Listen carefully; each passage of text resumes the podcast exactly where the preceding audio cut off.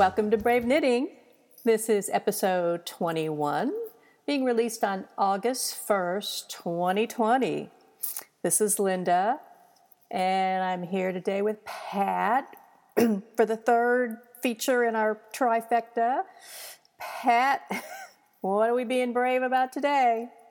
We're being brave about steeking. Woohoo! Okay, so for those of you who may not know, steeking is when you cut something that you have knit in the round in order to create an opening, most frequently a, a neckline or like for a cardigan. And Pat, I understand you found um, the origin of the word steeking. I, I did. The, the word steek is Scottish. Uh, and it means to close, to shut, to stitch, or to enclose. So it refers to those extra stitches that you add to a garment to bridge the gap where you're going to want an opening. Oh, all right. Very good. We learn something every day, right? We do. yeah, I didn't. I didn't really know where the where the name came from. I'm glad. I'm glad you looked that up. That was good. All right. So, why do we steek? There's lots of reasons, Linda. I think you've got the main one, don't you? Yeah. Right? The the main one is color work, and this is where you traditionally hear about and see steeking is when you're doing color work, particularly Fair Isle, a lot of people don't like to purl using two colors, two or more colors. And so they like to knit. And so to knit, you knit in the round, it makes it easier. But then if you want to make a, a cardigan, it just kind of, you, you know, you need to cut it open. So that's where you see it most frequently. And you can also, while you're knitting that sweater in the round, you can also create steek panels for armhole opening, for the neck opening. Those are a couple other ideas. Right. And a sweater. Um, I also like and have done, we'll talk about later, for decorative items such as pillow tops, tops of pillows. Right. So. Yeah, I guess, or, or just anything that you you want something to be flat but it's fair isle or color work and you don't want to knit it flat. Just knit it in the round and then cut it up. Right. um, I guess another pe- reason people steek is if, just in general, I guess if you don't want to purl something, you could you could make anything, and like think of any card, any type of sweater that even if it didn't have color work, if you didn't feel like purling and you were a really fast knitter, let's say, you could you could do, do it and and just just knit and then cut it, right? Absolutely. And then an, another thing that I discovered is that another reason people steek outside of knitting is if they're converting a pullover sweater into a, let's say, a, a, cardigan or a half zip or a quarter zip. And I guess that's a fairly common thing. Even people will do that with just store bought items. Or maybe, you know, maybe something you knit years ago that you're tired of it being a pullover and you wanted to be a cardigan. Um, so that's another idea. I actually like that idea, Linda. I, I have a sweater I don't wear that I've knitted, and I'm I'm seriously thinking whether I should steek it or not. So right, uh, just that idea of you know reusing a, something old that you've got in the closet. Yeah, just just like a way that. to you know reinvent things. Re, yeah, repurpose. Repurpose. There we go. All right. So before you steek, what we discovered, right? Because we we both went down a steeking path for this episode. Yes. What we discovered is that you probably want to consider some things before you start your project. So don't just jump into the project and then decide you're going to cut it open later, right? That you, you probably want to take some things into account first. I, I think you do that because it will maybe send you a certain way or have you do a certain kind of steek. if you know what your end result is going to be. Right. For example, are you going to be picking up stitches for a button band? That might suggest a certain kind of steek panel. Or are you going to be um, having decorative edges, such as um, a braid or an I-cord, uh, a bias trim? Right. Or even like a, some people put like a grosgrain, just sew a grosgrain ribbon, right, along the edge as a decorative Right. trim. Um, I think the biggest one that, uh, and uh, you'll speak to this later, is if you're going to be inserting a zipper. I think that might call for a certain way that you want to create your steek panel and do your steeking, Right. the method you use. Right. Because we what we discovered is there are many methods. Yes, lots. So so know what they are before you proceed, right?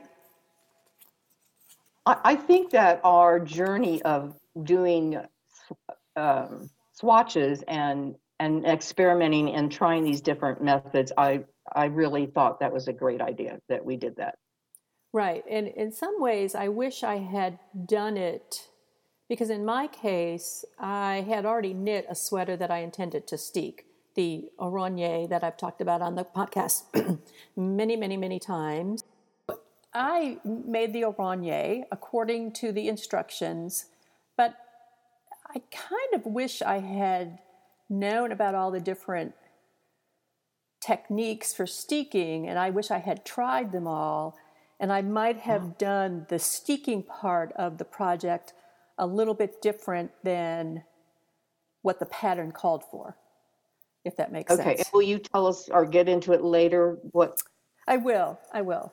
Okay. Yeah, Okay. I will. Um, So those are the different things you consider before you start, right? If you're thinking of steeking. Right. The other thing I think you need to think about is the fiber that you're going to use for your steeking project. And I know I, I sound like a broken record talking about the non superwash wool, that this is like my mission now, that that's all I care about or want to see. But you know what I'm finding out there in Knitlandia that I'm hearing that more and more from other people. I I see that more in a lot of the groups, like Facebook groups I'm in for knitting, and I just hear a lot more talk about people really embracing these non superwash wools. So in the case of steeking, the, the main reason that these non superwash wools are your friend is that they felt easily. So that means that after you cut your knitting, that it's not just going to fall apart and unravel. Um, so you know it felt easily, and and even if you don't felt it, it does hold together nicely. The, ano- another reason is because most times when you're steeking, you're you're doing it on color work, and as we've talked about in our last episode, that the non superwash wool just seems to show off your color work a little bit better and seems to be a little bit friendlier fabric for doing color work. But that's not to say you don't you can't use something else. Oh no, I I learned, and I was kind of surprised to learn that you can use other fibers, or you can use superwash wool that doesn't have that same stickiness that non-superwash does, Right. because it's been processed. But so you can use uh, a cotton, right? Um, you can use a soup uh, a superwash wool. But here I'm going to caution anyone who does this to say number one, experiment first before you try it, and you have to have to reinforce your steek. Whereas in wool, there you don't necessarily have to reinforce the steek area before you cut. But if you're using non-superwash, I mean using a superwash or a, a non-wool fiber, you're really going to want to reinforce. So you're going to want to do that back stitch by hand or you're going to want a machine stitch. Or there's a fusible method also, which Right. We'll Um, talk about a little bit later. yeah, we will. Uh, I did not swatch a non superwash. Did you? I did. Oh, you experimented. I did experiment, yes. Oh, you're pulling one over on me. You didn't tell I me. I forgot to mention that. Well, I, it wasn't intentional that I that I used the the super wash. It was a super wash wool that I used for one of my many swatches that I did for steeking. It it just happened to be the yarn I picked up when I was doing this one technique that I'll talk about later when we talk about the specific techniques. And I can say that it would that technique would have worked a lot better if it had been a super wash. It had if it had been non super wash. So Oh, I'm anxious to hear about this uh, so there you go. experiment. Okay. Yeah, but but I think yeah we we have to really there are we're going to talk about these different reinforcing methods. But when you're using you know cotton or superwash wool, you really want a reinforcing method that you're very confident in. That's the bottom line. Exactly. And reinforcing is necessary, whereas Yes, in it's essential. in yeah. non-superwash, you can get away with just you cutting. can get away with just cutting. Yeah. Yeah. Now, the other thing that was sort of interesting that of things you want to consider before you actually do the steek is to block or not to block. And it's kind of interesting because when I did a little research on this, I basically found recommendations in both directions that some instructions were saying block before you steek and some were saying don't block before you steek and it's very interesting that you and i did different things. So We did. you did not steek why not I did not block. you did not block you did steek sorry i don't know what i'm talking about here Yes. Yeah. But I did not block before the steek, and it had to do with what the actual project was. And the project was a pillow top, just the top. I was not knitting. I was. I wanted to knit a top for a pillow with, and I'm going to face. I'm going to use a regular fabric for the backing. So for me, all my edges were going to be seamed and I needed that pillow top to measure a certain dimension. And I thought my best way to get that would be to steek and then block. okay So I did because I was thinking it didn't make sense to me to try to block a tube that I was going to cut to make a rectangle and try to get certain exacting dimensions. right That's just what I figured in my, and as it turns out, it worked perfectly. Right. Yeah, I wonder what would have happened if you had done both. if you had blocked beforehand and and then blocked after also. What would be the, what, what would blocking before accomplish, do you think? Well, that was kind of my take is that I wanted to block before because I did it, you know, mine was on a sweater, right? That had Right. color work at the very top and at the bottom, and the, the middle part of the sweater was just a solid color. And I really wanted I wanted everything to be nice and smooth and flat when I cut. So that was Oh. sort of my rationale for for blocking ahead of time. And like I say, and I kind of did that. And then after the fact, we we talked about it, and we discovered we had approached it different from a different point of view and did different things. And then later, when I went and researched this to see if there was some instruction, I, I found people saying both things. I did find, and I can't remember who this was, but I did find one person who had made the comment that they had that they did not block before they steeked, and after the fact they wish they had. So I understand what you're saying that you you would want to block so that it would be flat and the stitches would so to speak come together but i'm wondering in my mind that wasn't important because the area that I was steeking was going to be in a seam. Okay. Yeah, I, and I guess I the other reason for me is that I wanted because I was steeking a sweater, you know, that was pretty long and it has this kind of really high neck to begin with, and then the neck has a facing that folds in.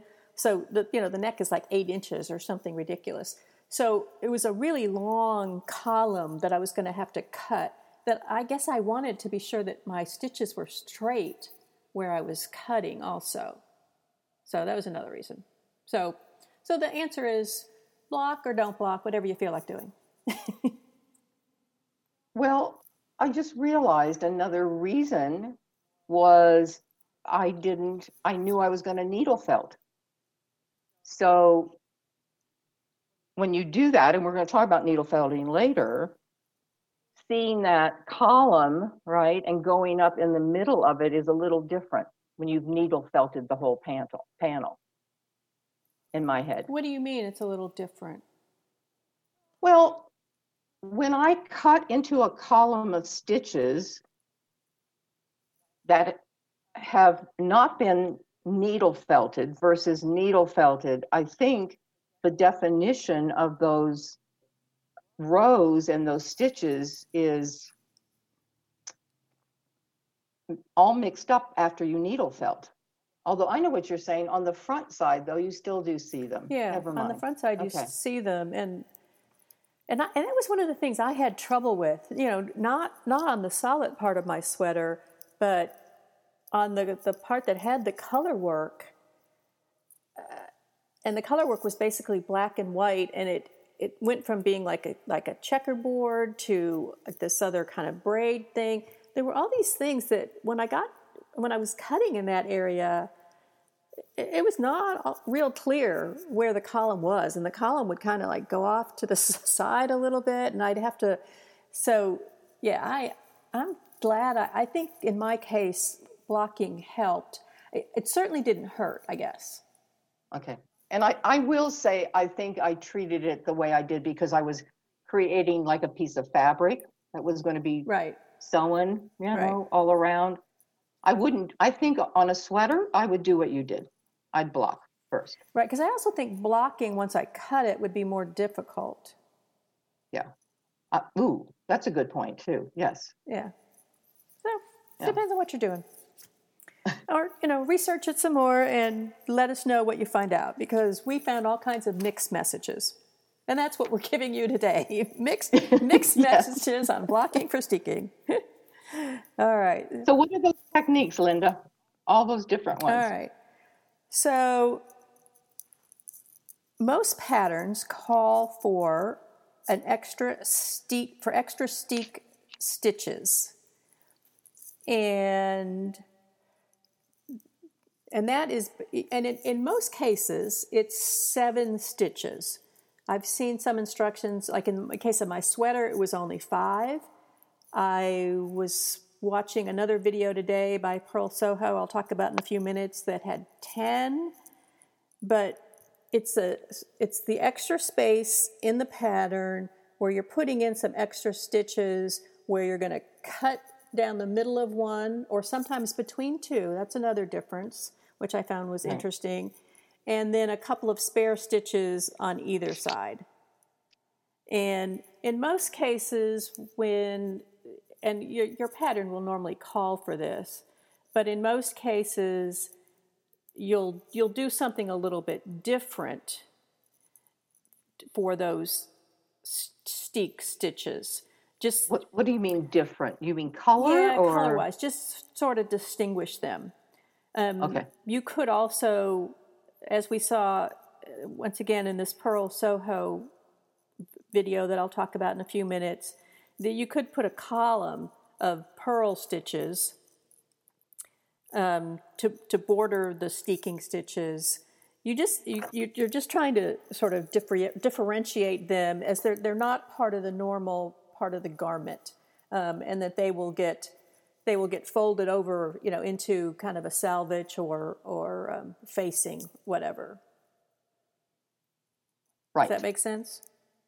It does. And, and in fact, I'll I'll speak to it directly when I talk about this pillow top later uh, about differentiating. So it It's so really important. so for all techniques, almost you'll Yeah. you'll do these extra steek stitches, and that they so like in the case of a fair isle, you know you'll have a pattern going, but when you get to the steek stitches, it might the, your steek stitches might just be a um, like in the case of my my pattern, it'll just be a checkerboard. It won't continue that same pattern. So it just makes it easier for you to see when you're steeking it. Correct. You will. Otherwise, if you had continued in pattern, just in with extra stitches, it would have been really hard to differentiate where to cut from. Right, right. Yeah, it would just make it more difficult for you to put, you know, some guide um, basting stitches or something. Um, so you'll usually see those.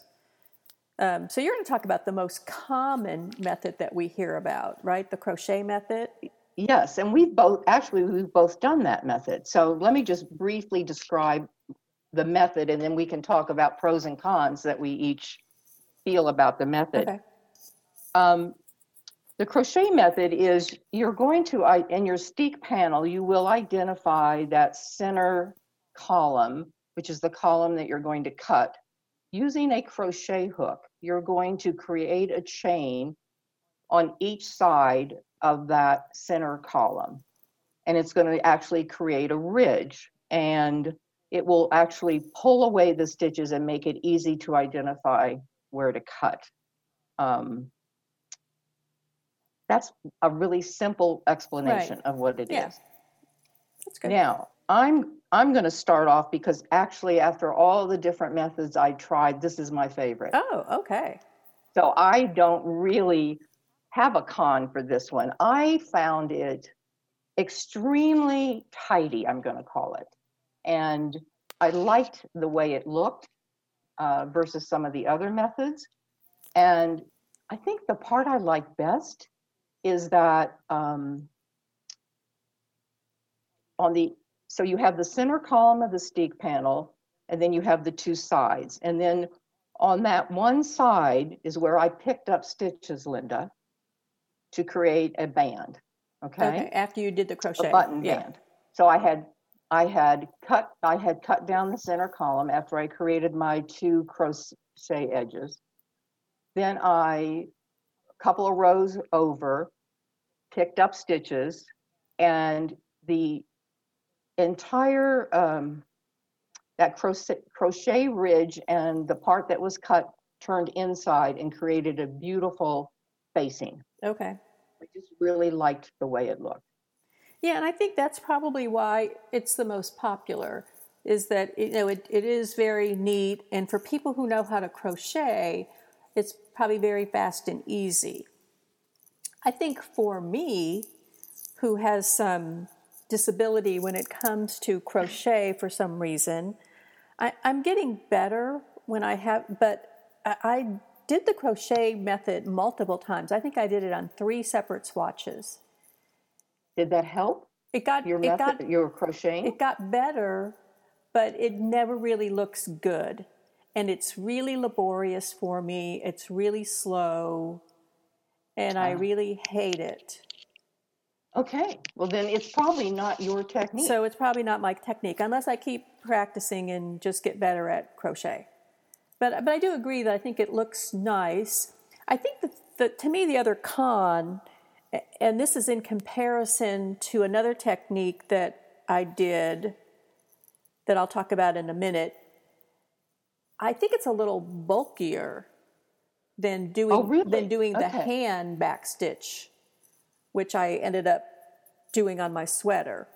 So th- I guess that would be the other con for me is I think it's a, it can be a little bulkier, but that may be because of my inferior crochet skills. Okay, and and I didn't experience the bulkiness, so Okay. yeah, it, it could be that your your crochet technique versus mine, so to speak. I don't know, Okay. but So the it's a the it's a popular one. It's yeah, it is definitely the most popular, the one you see about see the most uh, videos about, etc. Um, needle felting is a technique that I first I'd heard about, but I watched a Meg Swansen video about it, and essentially, it's there's a clever little tool made by Clover. At least the one I got was by Clover, and it's a little tool that has five needles in it, and you kind of press down, and these five needles jab at your your your knitted fabric, and um, it's it's it's a very clever little tool. And underneath underneath your fabric that you've knitted, you, there's a, a brush. I suppose you could use uh, some other things too. I guess you have a foam pad, and I guess maybe people use other things. But this brush that you can also buy from Clover was very handy. Kind of looks like a like an old scrub brush that your grandmother would have had, right? And Right. um, and you basically just go up and down with these five needles into the into the tops into the knit side of your garment and it creates a felted fabric on the back um, with, what was interesting to me is that it didn't really felt the, the front it only felt at the back so that your Yes, that was interesting. your your knitted side still looked very smooth and not fuzzy, but the back side was very fuzzy and felted and stuck together. And that is ultimately what I used on my um, sweater, a Ranier sweater. and that is, and we're both going to talk about our projects, but that is what I also used on my pillow top. Right. I needle felted the uh, the steek panel.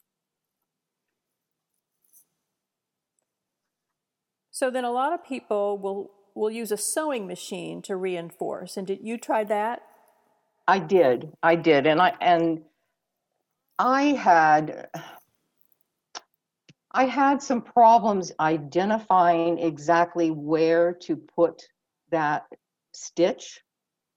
Um, uh, so you you first identify your center column, and then the idea is that you're going to stitch to the side of each of the legs of that center column. And I didn't understand that in the beginning, so I instead stitched down the middle of the column, each column adjacent to the center column. Right. That's what I thought you were supposed to do. Well, I did too, but then I saw another. So here again, I guess more experts and more ideas. I saw another um, YouTube demonstration where they actually did it to the right of the leg, to the left of the leg of that center column, and that turned out better, Linda, than doing it the other way. Okay, because you have the reinforcement there, right there on the stitch that you're cutting. Correct. Okay. Now, a couple of things I will mention. One is, and I believe one of the videos I watched, they you you run the stitch two times on each side, and that does make a difference versus a single stitch down. Okay. You go over it again. Okay. Um, this would be a good technique for your non, for your superwash wool or for your uh, Cotton. non-wool items. Okay. Right. Okay. And I truthfully, if I were going to use this technique, not one of my favorites, um, I much prefer the, some of the others, but if I were to do it again, I would not only stitch adjacent to those two legs, I would still go over a column and do that. I would do double on each side. Oh, Okay, that makes sense. Yeah, and I, I my sewing machine is just really giving me problems right now. So that is the reason that I didn't attempt it. But I think if I had a good sewing machine that I really liked, that was very smooth and easy to operate, I think I would probably like this method. But I didn't try it. So I, I think, and I didn't mention, and it might be my, it, it might be just my eyes, but I found it hard on the machine staying within the area I was supposed to stay Yeah, in no, I and identifying that area. yeah, I could understand that. So, Um, then, similar to that is to do a hand back stitch. And this is something that I did not only on a swatch, but I actually did on my sweater, where you, and I used yarn that was my sweater was a sport weight yarn, and I used some yarn that was a fingering weight, so just slightly right. smaller. And I just did a now I've a lot of the instructional videos I saw said to do a back stitch up and then a running stitch back down. Now I didn't do that. I just did the back stitch. And I felt like doing the back stitch all the way up and like you just said on the sewing machine, I did the back stitch in the center of each of the stitches adjacent to the stitch that I was cutting. And and I felt that was pretty secure. And to me, mm-hmm. That's what I was saying compared to crochet, even even my best, neatest, finest crochet, that that back stitch seemed a little less bulky than the similar crochet stitch. Okay. Which in some ways you're kind of doing the same thing, right? You're you're just you're either back stitching a loop around that stitch or you're crocheting a loop around that stitch, right? So yeah, I, I think with the crochet you're you're actually involving the leg of that center column. So the crochet hook goes into two stitches. It goes into the leg of the column next to the center column and the leg of the center column. Oh, okay. I see what you're saying. Yeah. Which is so. why I think of it as being more bulky. so you like this you like this method then? I Linda? did like the back stitch, yeah. And it was kind of the la- one of the last things I did because I I had decided I was going to needle felt my sweater, but I was afraid of just needle felting it and not having some other reinforcement. Okay. So it was and a last minute um, addition. I I liked the back stitch. I also tried it on a swatch because it it was easy to identify the column or the stitches that I was involving. Okay, right. Uh, for me, it was. So that was an advantage for me. All right, and then you can just cut, right? Oh, actually, um, th- this this is just you know the easiest one possible, right? You just identify the column and take out those sharp scissors and start cutting. Right. But there's a warning. This has to be non superwash. Wool. Yes, it does, and it's really not as bad as it sounds. I, I tried this on mm-hmm. non superwash wool and this, you know, the good, you know, the good news is the stitches don't unravel horizontally. So when you cut, you know, it's it they they just sort of stay put. Now, however, I when I on one of the swatches where I did this, then I went. I thought, well, what if I was going to pick up now for a facing for my zipper, or if I was going to pick up for a button band or whatever? And when I went to pick up, it was a disaster. I have to ask you a question because when I saw these notes, I was like, did you go over a couple of columns to pick up? I'm assuming. I went over, yes, I did. It, and it's still unraveled it, for it you. It did, but this was the swatch that just happened to be superwash. oh. Yes. So. Okay. Okay. Well, I mean, again, I think it goes back to what you said earlier. Experimentation is really probably necessary yes, to yes. It, get the best result. It really is. And then, okay, as I mentioned earlier, we I found one very interesting video that when you watch the video, you think, oh, this is really, really nice and really great. And it's a Purl Soho method that creates a facing and I, won't go into a lot of detail here. We'll, we'll give you a link to it. Watching the video, it, it's a very wide stitch panel of 10 stitches, and it's bordered by two purl stitches. So you have these definite columns. And then of purls, of right? purls. And essentially what you do is you sort of pick up along the purl columns and then you knit a facing for, I don't know, three or four rows, and then you cut in the middle of this 10 stitch steek panel. So you cut between the fifth and sixth stitch, and then you fold that half over, and then you take the facing you've just created, you know, that is still on a needle, and Right. then this folded over section, and you take so you have two legs then of the folded over section and then the stitch that's on the needle that you've previously picked up and then you knit all that together and when you watch their video it looks really beautiful and neat and i guess if you were making like maybe some heavy item like a jacket or something that you know needed some really sturdy mm-hmm. zipper facing maybe it would be great. My my sample of it was sort of a disaster. It really didn't look anything like you know. It's kind of like you used to see these these Pinterest fail photos where people would see something on Pinterest and then they would do it and doesn't look anything like it. That that's kind of was was my experience. I still think it's a very interesting method.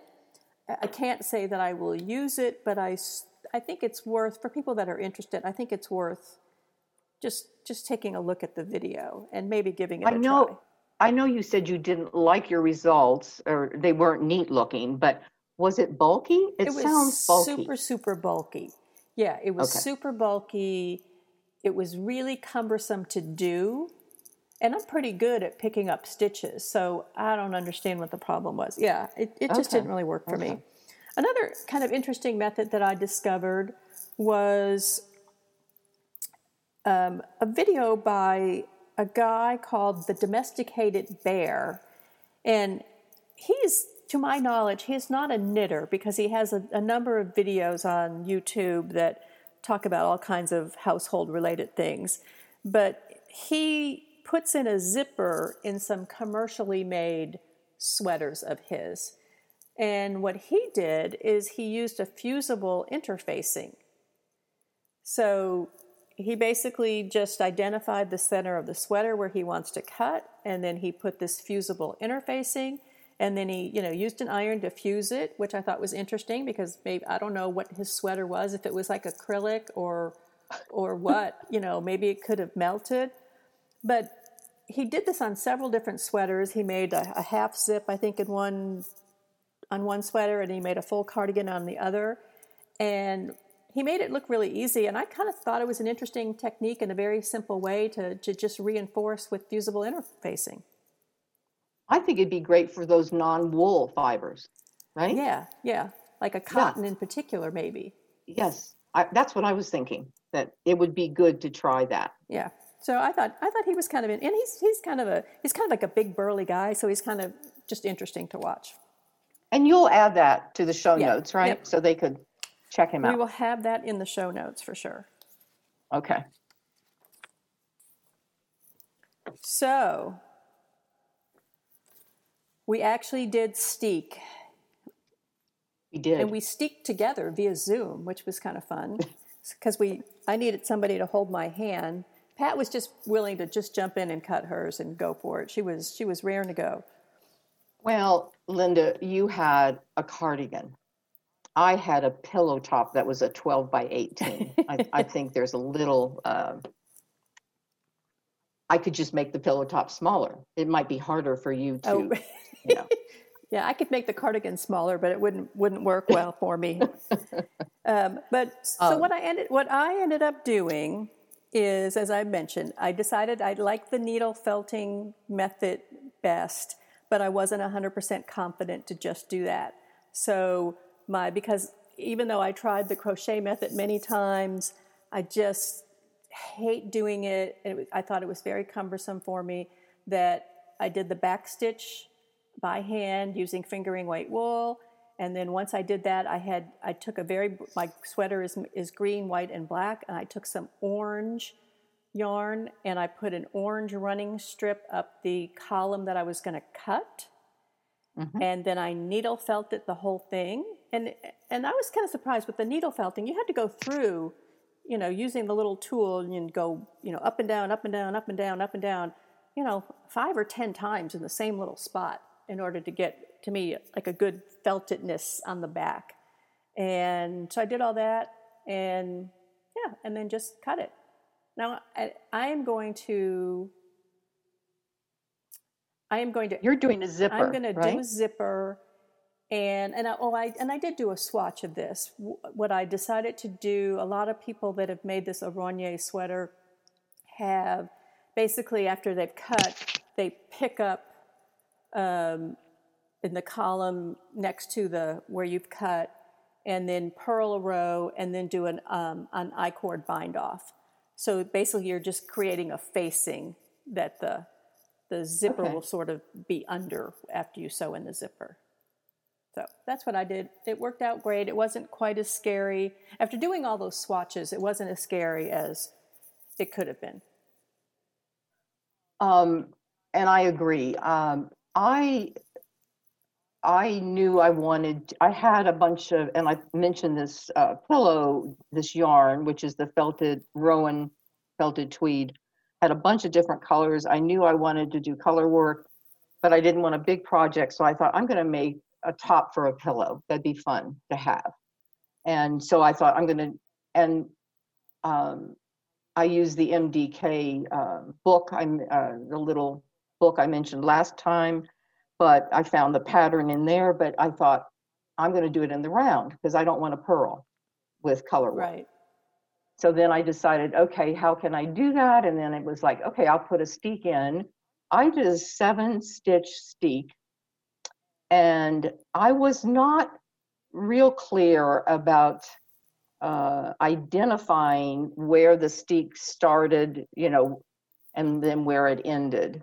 I wish now I had done that. It would have, for just identifying those seven stitches, it would have made it easier. That's one of the things I learned. You did it with a checkerboard. Yeah, and it's interesting you say that because where in my pattern, see, and I would do this differently now. In my What would you pattern, do? the steek stitches was kind of at the beginning of a row, let's say. So eh, at times when you were changing, and sometimes you would change color, and if you're not doing a very clean jogless join, which I know how to do, but I never really take the time to do when I'm actually knitting, that you know you get this little jog where you're changing color, right? Okay. And so I would I would put the steek stitches on either side of the beginning of a row. So that basically you're cutting your your jog in your color change, if that makes sense. Which is what I did, right? I don't know what you did. But well, so I I let's say I cast on a hundred, and then I added seven to that, and then joined in the round. Right? So my steek panel is on one, right? And then I cut in the middle of that panel. But is the steek at the beginning of the round? See, what I'm saying is that I would put the beginning in my, if I were writing this pattern again for Ann Weaver, who I, I very cute. I saw Ann Weaver doing something else this weekend in another podcast. But anyway, um, I would start the round in the middle of the steek rather than on at the side of the steek, if that makes sense.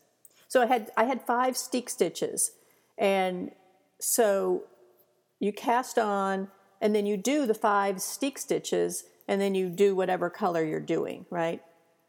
Right. What I'm saying is, I would have done three steek stitches, knit the rest of the round, and then do two steek stitches at the end of the round. So that my beginning and end of the round would be in the middle of my steek rather on one side or the other of my steek Okay. Okay. so that it's not going to matter. Once I put the I cord edging on, the I cord edging is going to cover the fact that, you know, I have this little jog where some of my color Right. changes are. But no, no, maybe there's a reason patterns aren't written that way, but that was just what I was thinking.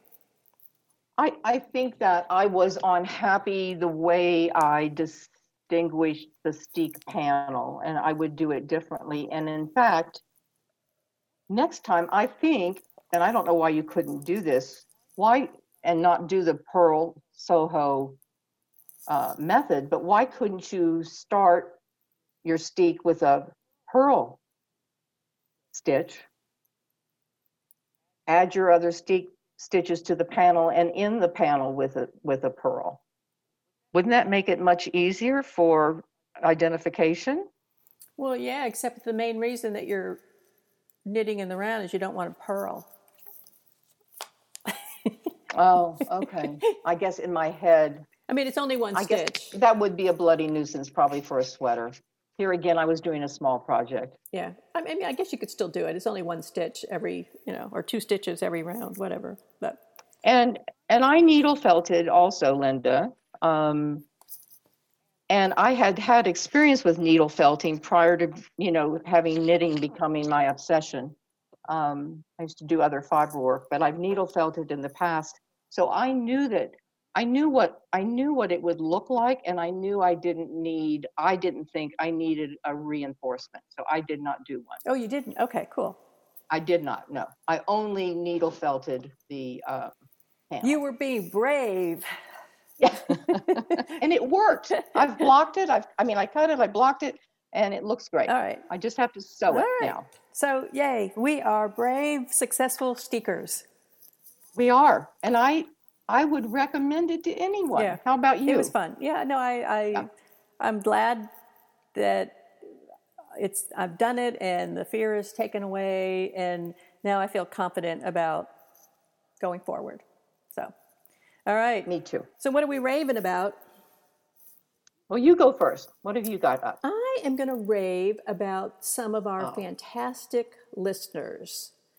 Number one, we, we've had a big increase in listenership in the last month, which is pretty incredible. So, welcome to all of our new listeners and thank you. We hope to hear from you. But in the past week, I- have been blessed by the generosity of two listeners. The, the first is a woman who I actually I have met. I've only met her, I guess, one time. Her husband works with my husband, and I guess it came up in conversation. They were talking at work that um, that their wives knit, and my husband said to her husband, "Oh, my wife has a podcast," and he gave the guy. Um, the business card for Brave Knitting, and then subsequently his wife started listening to the podcast, and she is a, an avid listener, I understand. And I met her at a party that they had at their house, and we talked about knitting, and we've had a few email exchanges. But uh, a couple weeks ago, she was listening to the episode that Anne and I had done about blocking, and she heard me say that I didn't have any um, blocking wires. And so she just emailed and said, "Oh, I have a set of blocking wires I hardly ever use. If you ever want to borrow them sometime, you know, feel free, and you know, I'll have my husband bring them to work and give them to your husband." So, so anyway, I finished the Destination Unknown shawl, and I definitely wanted to use blocking wires for those. And so she lent me her blocking wires, which I blocked this morning. So thank you to Elaine for letting me That's me a great story. borrow. I love it. But then we had another listener, Anne, and Anne was listening to a podcast about when I mentioned that I found on the trash to treasure table at my knitting guild the set of Takumi interchangeable needles. And Anne emailed us to say that she had purchased the same needles a couple of years ago. She does not like bamboo at all, and she wanted to gift those needles to us. And Pat, since you were the person who has been in the market for interchangeable needles the past couple months, you have been gifted these beautiful, pristine, hardly ever used Takumi bamboo interchangeable needles. So thank you to Anne. I am so excited. When you told me about it, I was jumping up and down. And because I love I love the bamboo needles. So I do too. It's a wonderful gift. Thank you, Anne. So- Thank you. Thank you, Anne in Capel and Elaine here in Dallas for your generosity. What are you raving about? Well, I mentioned, and you, I think, mentioned that uh, I used to use a, I used to use a, a dense foam to do my needle felting. Oh, right. And then I, I also watched the Meg Swansen um, video, and she was using that brush by Clover. Okay. And I thought, that's the weirdest thing. I just, I just couldn't get over the brush because I was used to the foam. So then when I was practicing uh, needle felting, I brought, I got out my foam and I was having great problems with it. It just was not, and I didn't know if it was my old tool, my old um, punch tool with those five needles. So I thought, you know what, I'm gonna, I'm gonna treat myself and I'm gonna buy the brush. Oh my God, I'm gonna rave about it. What a difference Oh, okay, good. and, and versus that brush and i bought the large one you probably did too um, that large size is about a four by six Yep. and you're right it looks like a it looks like a scrub brush Right, right, right. and then a hard plastic bottom Yep. but i love the way it kind of gently grips your wool piece right when you lay it on top Yes. and then when you actually are needle felting, you're hitting that plastic bottom. I was anyway, when I was going up and down, when yeah, I I, was I punching. probably wasn't that aggressive. Uh, yeah, I was very aggressive, I guess. Uh, but anyway, I just, um, I don't know how to live without it. So it's my new favorite tool right now. Okay. So, my misbehave, it, it's just, it, you know, to do with steeking.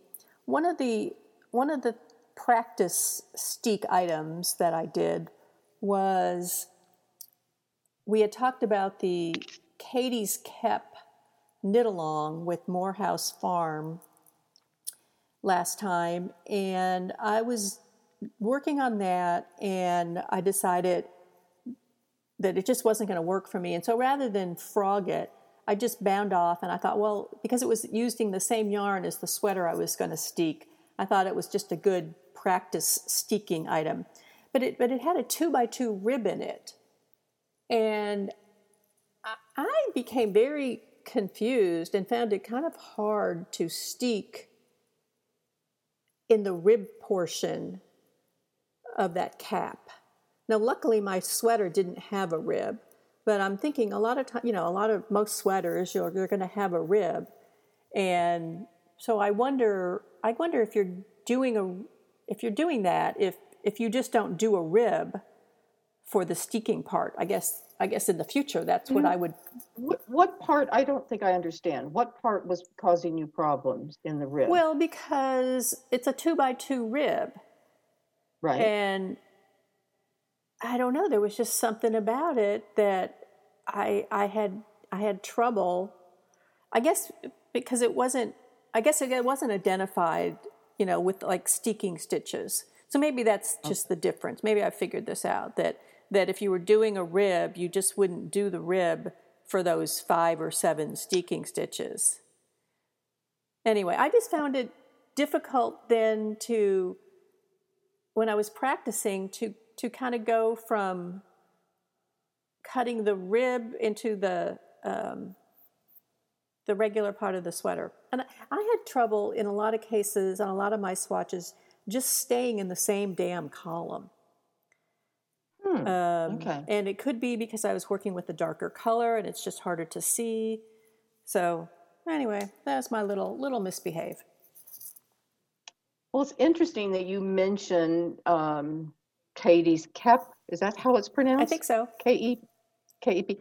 Um, because that's my misbehave. I actually started Oh. the Fair Isle hat, uh, thinking that would be a good way to see if I want to do a sweater. And I, of course, like a good knitter, I uh, I created a swatch. I did a color work swatch in the round. I got gauge. So then I started knitting my hat and I got past the rib and about 20 rows into the actual color work of the hat uh, top and um, or up the side, I should say. And I'm looking at this thing, Linda, and I said, this isn't going to fit. There's no way this is going to fit. Sure enough, I put it on my head and I can't, I cannot even pull it down over the, the top of my head. And I'm thinking, okay, I, I, what's wrong? I got gauge when I, when I did my swatch, what's going on? And so I ripped it out and, and I ripped it all the way out and changed needle sizes for the brim. Then, so now I'm up a needle size, I'm knitting again, and now I don't like how the color, the, the brim looks fine, but I don't like the way the color work is looking, the pattern part. Okay. So, and it's a size needle larger than what my swatch was, right? Because I did the color work and, and the swatch. So I rip it out again, but this time I only ripped down to the brim. I saved the brim and then changed needle. So I, I have a bigger needle size for the brim versus the hat. Okay. So three times later, I'm I'm almost to the very top. So All right. we're getting there. Yay. Yeah. So my, my What- save what, is really what about your save? it's something we've we've already talked about, but just I would say before you steek, test out several methods and use a swatch. And so I just think this was just a great example of how swatching can really be fun. I think for in particular for a steek, if you do a swatch in the material that you'll actually be steeking, then you you you really kind of know what you're dealing with. So that's my quick little save tip is just just do a swatch before you steek.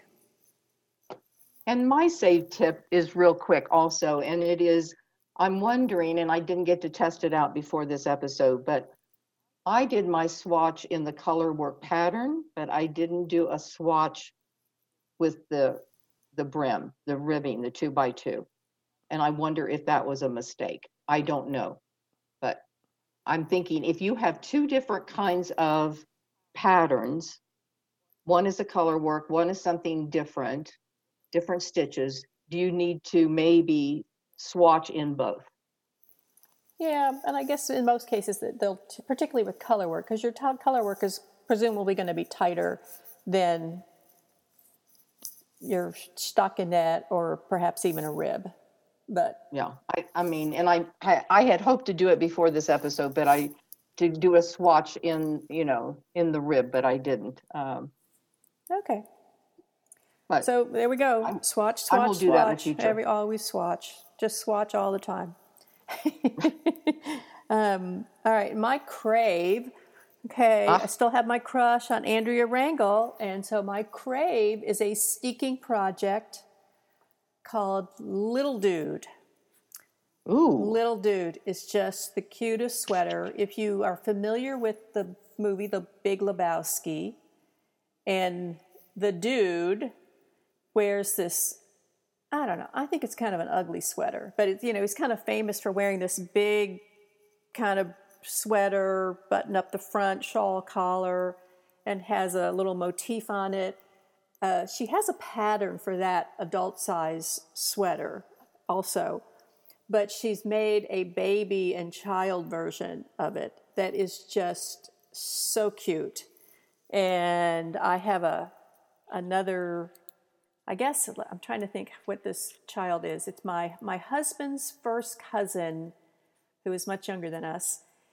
He had a baby back in January. Anyway, so little Charles is going to be getting a, a little dude sweater that um, is, is also something that will be steeked. But it's just so adorable. Another pattern by Andrea Rangel. So, yay to Andrea.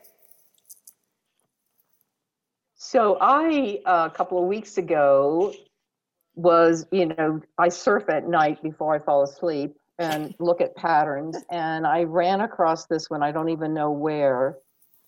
And I just, it kind of knocked me over because it's a color work all over sweater, Linda, and it's not Fair Isle. Okay. Okay. And I thought, oh my God, this is it, this is it. So I put it, you know, I saved it in my favorites. It's called, and I, I don't know how to pronounce it, A P H O T I C. Ap- aphotic? A P H. Spell it again. A P H. A P H O T I C. Aphotic. How would you pronounce that? Aphotic. Aphotic, okay. It's by This Bird Knits, and that's a designer I was not familiar with either. How do you spell And it's, pardon? Blissberg? Bliss. This, this bird Oh, knits. this T words. I S. This bird knits. Okay. And it's published in, and you might even have this issue, it's published in Pom Pom issue 30. Oh, and pom pom thirty. I Okay. stopped getting pom pom. And it and the reason I was attracted to it, Linda, for two reasons. You know, I don't I'm not a fan of stocking knit stitch. Right, You know, right. large parts of the body. This this one has color work yoke and a texture. The rest of the sweater is textures. okay. using, you know, just using one yarn, but, you know, different stitches creating some texture. So I, um, you know, I put it in my favorites and then I was getting ready for today's episode. I went back and looked at it and realized, oh no, it's worsted. I don't want to knit a worsted sweater. So I think I'm going to try to convert it. Oh yeah, you're brave. You've taken Patty Right. Lyons' class. We can just take that into a DK Okay, or a sport, okay. no problem. But I really, I really like the sweater. So Okay. All right. we shall see. Maybe a future episode of how you converted the pattern. All right. So that wraps up steeking for today. And until next time, yes. Be brave. brave. Thanks for listening. If you'd like more information, check out Brave Knitting at Facebook or Ravelry Group. You can also find us on Instagram at BEE Brave Knitting and email us at BEE Brave Knitting at gmail.com.